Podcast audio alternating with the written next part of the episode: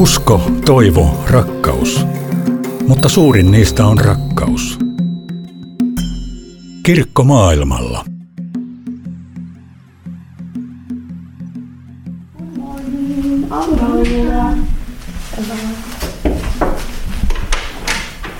Hyvää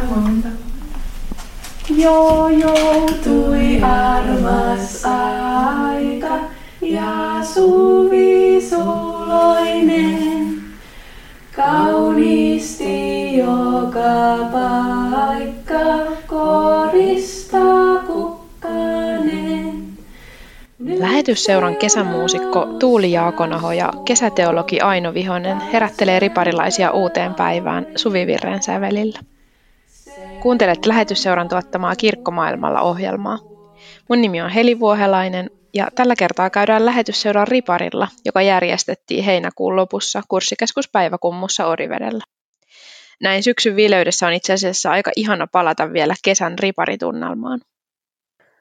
Tämä lähetysseuran leiri on hyvin kansainvälinen, sillä sekä riparilaisten että isosten joukossa on nuoria, jotka asuu esimerkiksi Amerikassa tai eri puolilla Eurooppaa. Yksi suomalaisen perheen nuori on tullut leirille Länsi-Afrikasta asti. Leirillä ohjelma järjestetään sekä suomeksi että englanniksi. Yhdysvaltain Indianasta tullut Matias istahti hetkeksi juttelemaan mun kanssa siitä, miten hän päätyi Suomeen just tälle rippileirille. Um, I have citizenship in both, Okay. so I live most of the time in America. Mulla on molempien maiden kansalaisuus ja asun suurimman osan ajasta Indianassa Amerikassa. Siellä käyn koulua, mutta tuun kesäisin ja joskus talvellakin tapaamaan isääni tänne Suomeen.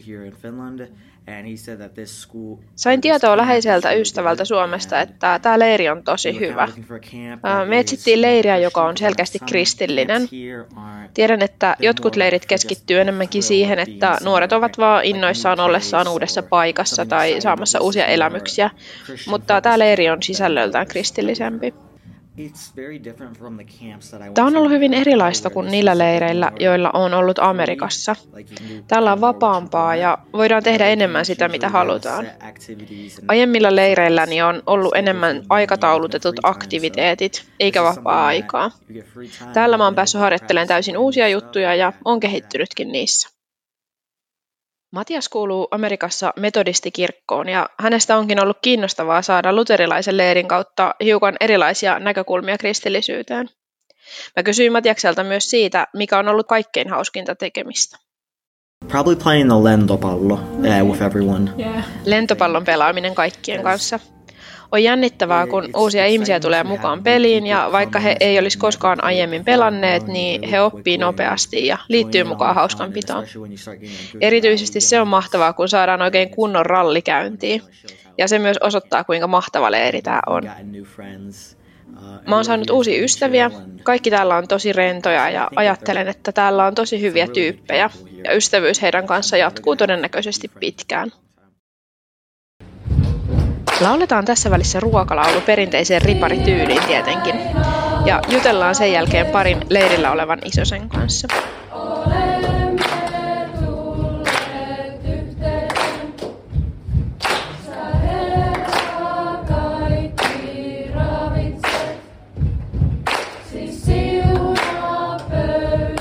Tällä riparilla on reilu 40 leiriläistä ja 10 isosta. Kyselin kahdelta isoselta, Neilalta ja Saralta, miten he on päätynyt just tälle leirille isoseksi ja mikä lähetysseuran riparista tekee heidän mielestä erityisen. Neila on tullut tänne Orivedelle Turusta, jossa hän käy lukioon. Ja Sara puolestaan on tullut leirille Luxemburgista, jossa hän asuu perheensä kanssa. Mä itse oon käynyt mun riparini täällä vuonna 2020 ja sitä ennen mun perhe on ollut lähetystyössä Senegalissa ja mun isommat sisarukset on käynyt lähetysseuran riparin myös. Niin mutkin on tuotu tänne ja sitten ripari oli niin hauska, niin mä halusin itsekin lähteä isoskoulutukseen ja sen kautta sitten päätynyt tänne jo toista vuotta isoseksi. Siis se on ehkä kaikista isoin syy, miksi mä oon täällä se fiilis, mikä lähetysseurassa ja päiväkummussa on. Mm.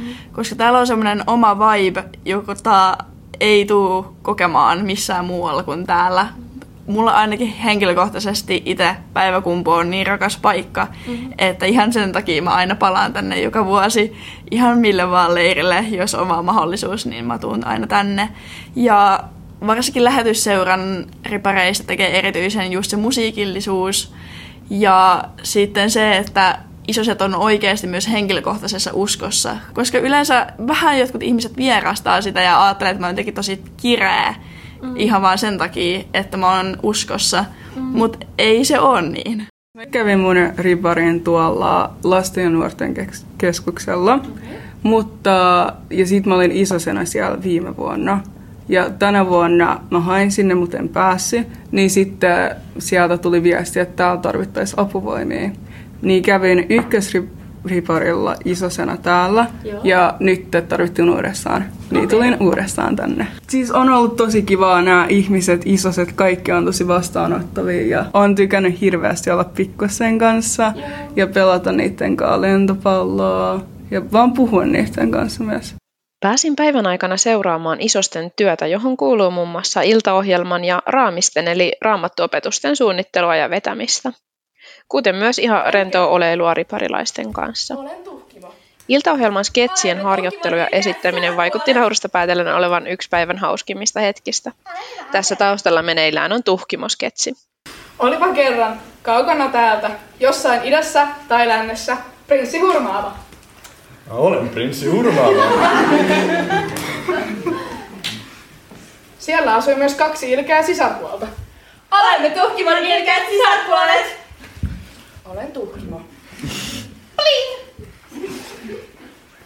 Olemme onnellisia. Olemme menossa tanssiaisiin. Olen surullinen. En voi mennä tanssiaisiin. Tuhkimo, tuo meidän tanssipukumme. Ok. Tuhkimo, tuo meidän tanssikenkämme. Ok. Olemme niin Kysyin vielä Saralta ja Neilalta, mitä heille tulee mieleen sanasta lähetystyö, ja ajatteleeko he, että sille on edelleen tarvetta. Sara kertoi, että hän on tutustunut lähetystyöhön enemmän vasta näillä lähetysseuran leireillä, ja hän pitää tärkeänä sitä, että lähetystyössä halutaan auttaa niitä ihmisiä, jotka asuu köyhemmissä olosuhteissa kuin me länsimaalaiset. Neila taas nosti esiin sen, että lähetystyölle voisi olla tarvetta Suomessakin. Ehdottomasti sille on tarvetta ja yleensä lähetystyö-sanasta tuleekin mieleen, että lähdetään jonnekin kauas kehitysmaahan esimerkiksi kertomaan siitä Jumalasta ja Jeesuksesta, jotka ei ole koskaan kuullutkaan siitä.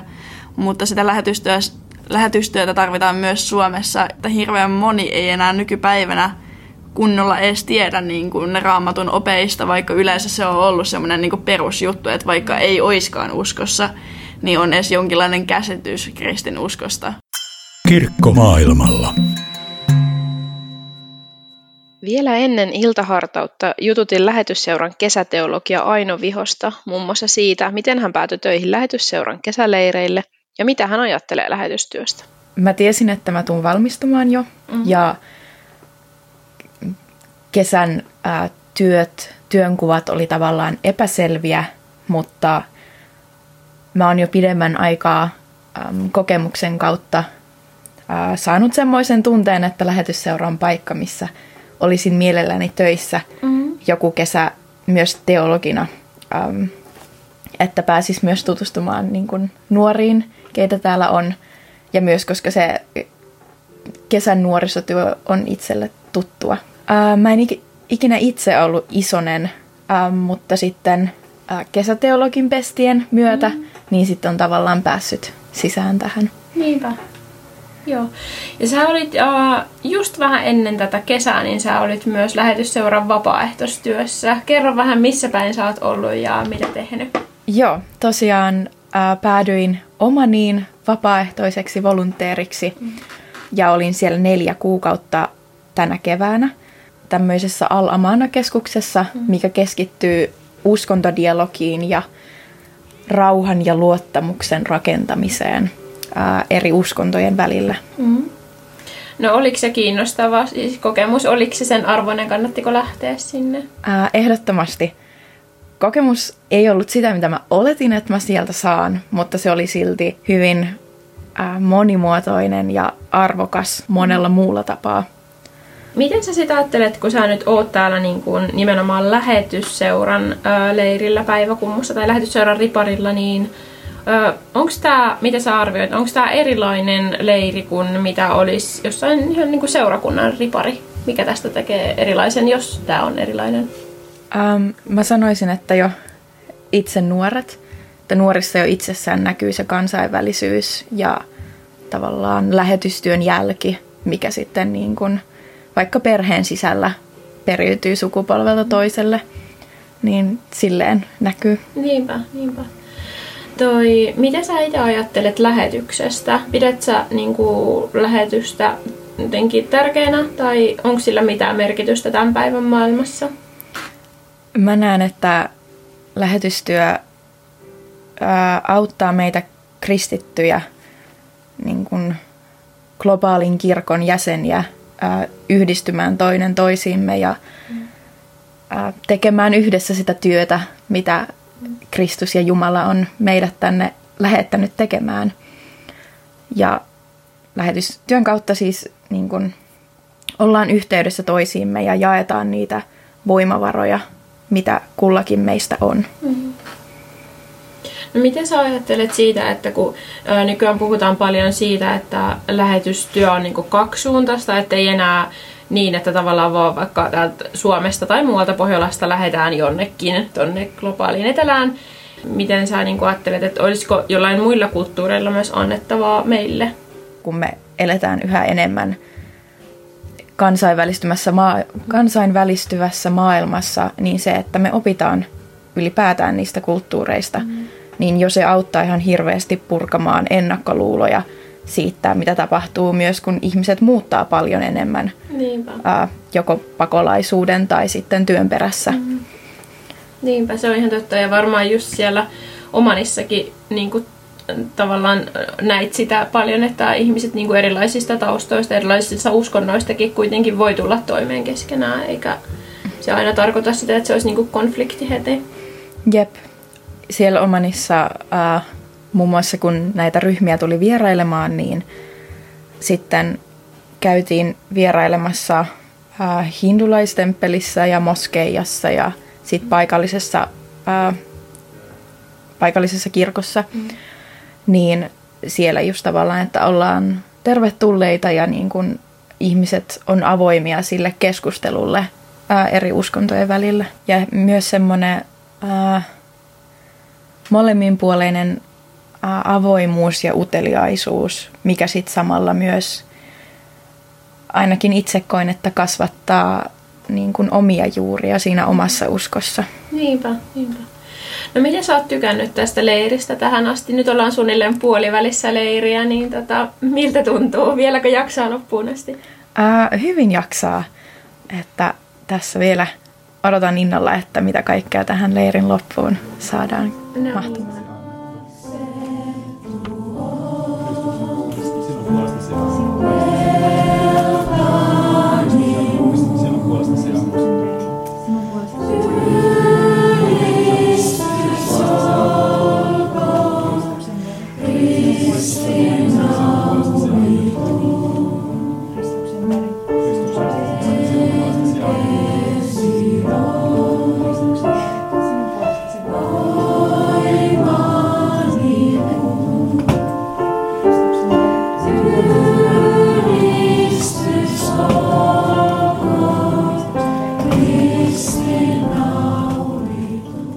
riparipäivä alkaa kääntyä illaksi ja vuorossa on enää iltahartaus vanhasta riihestä kunnostetussa riihikirkossa.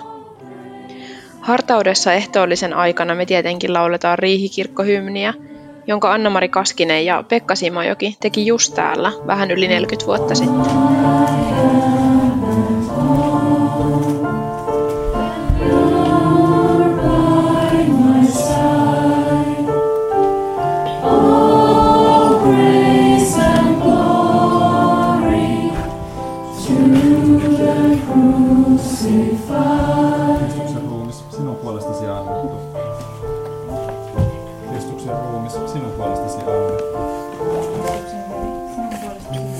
Sinua kaikki valtias ja armollinen Jumala, Isä, Poika ja Pyhä Henki. Aamen.